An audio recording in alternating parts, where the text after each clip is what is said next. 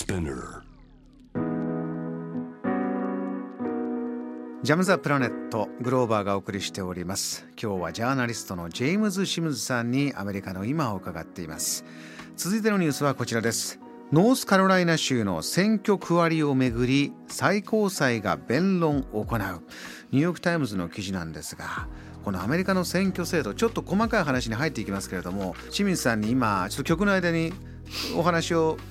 少し伺い始めておりましたらそもそも清水さんからすれば本来ここまで選挙制度を複雑にすることはなかったんだということなんですってね。そうですねですからその選挙を勝つためにまあ手段を選ばないっていうことになってしまってるのであのやっぱりこういう訴訟合戦とかあのいろんなあの選挙、まあ、結果を否定するとかあの本来は、まあ、ここまでなかったんですね。まあ、しかしこの本当に10年15年間特にオバマ政権の後オバマ政権時代になってから共和党がそういうもう訴訟合戦を始めたんですね。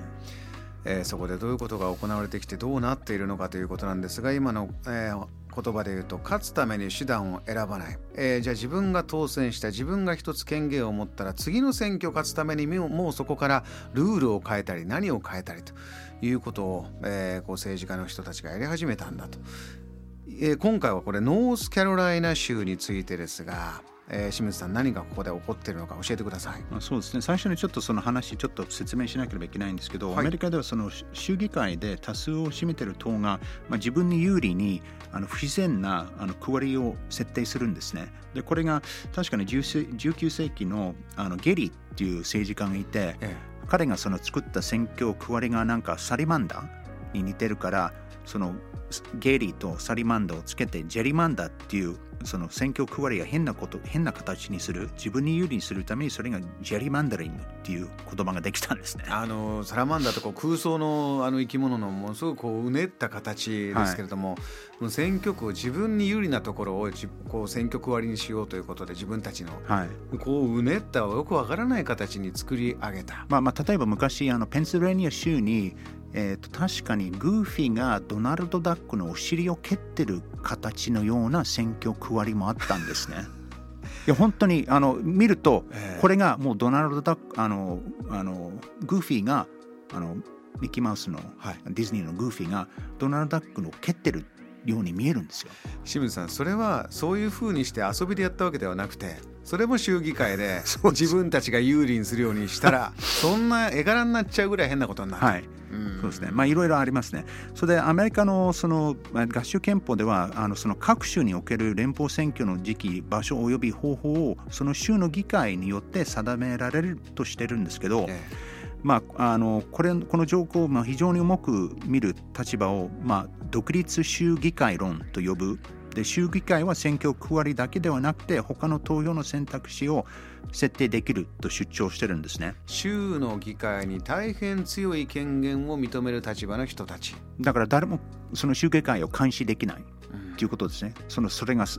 裁判所でも最高裁でも。これ清水さんあのアメリカがこう民主党共和党というこうそれぞれどういう党なのっていう説明に一番簡単によく言われるのが民主党というのは大きな政府を目指すんだと。共和党は小さな政府を目指して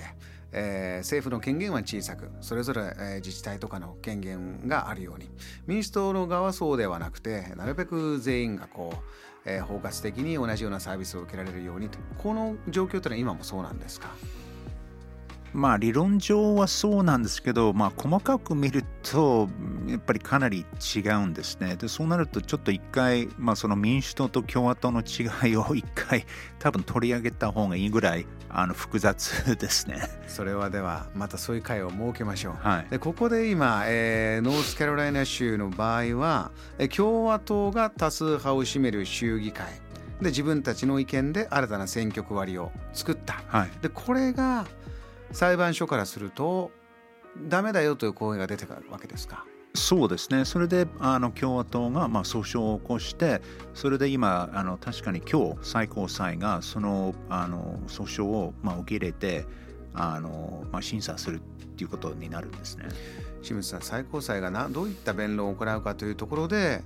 先ほど出ました、えー、州議会をどれぐらい見るか、この独立州議会論というぐらい合衆国憲法の中の、えー、州の議会の力を認める条項を重く見る立場もいればそうじゃない方もいる。まあしかしそのまあ200年の歴史とかその高齢とか判例とか前例とか見るとこれはね非常に極端なあの話なんですよね。あのアメリカでいろんな極端な話があるんですけど例えばその、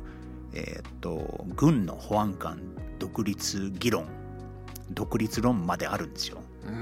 だからだから保安官は、えー、誰も監視できない。国にも縛られない。はい。余裕もう自分は独立してる。そういう立場の人もいるだからそういう極端な論論者がいるんですね。でその例えばその最高裁のあの今特にトランプ政権、まあ、その前のあの判事任命したのがこういうあのフェデラリスト・ソサイティっていう圧力団体があるんですね。何でしょうかフェデラリスト・ソサイティこういう保守、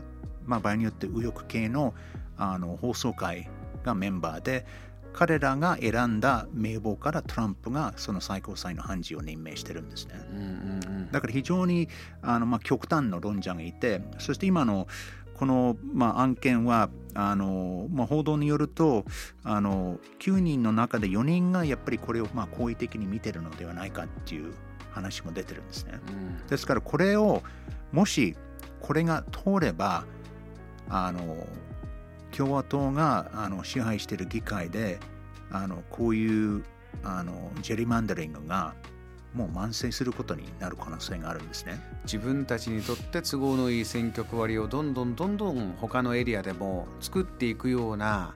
えー、流れがひょっとしてこの最高裁の弁論がどういうことを言うかで影響が大きく出てくるんですか？それだけではないんですね、うんあのそれで以前も多分何回もアメリカの非常に複雑な制度であのその大統領が例えば州で過半数の票を取ってその後にあの選挙人票をあの州が最終的に決定するんですね。でその総取りですね。その州を勝つとその州の選挙人票を全部取るんですね、うん、それで最終的に連邦議会がそれを承認してそして大統領があの登場するんですね、はい、ですから場合によってトランプも以前の2020年の選挙に州議会に対してあるいは州の要職知事とか州務長官に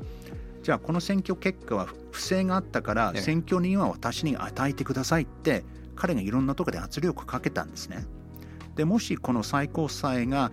あの今のその訴訟をそのままあの受け入れると州議会がもうフリーハンドが与えられるんですね。その独立州議会論というものが最高裁によって裏打ちされたならば、はい、州議会が決めたことはもうそれが決定なんだという流れが、まあ、選挙に関することですね。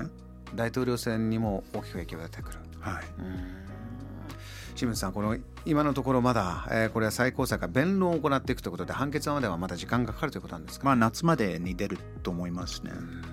今後も、えー、ぜひこの番組でも続報いただきたいと思います。JAM The Planet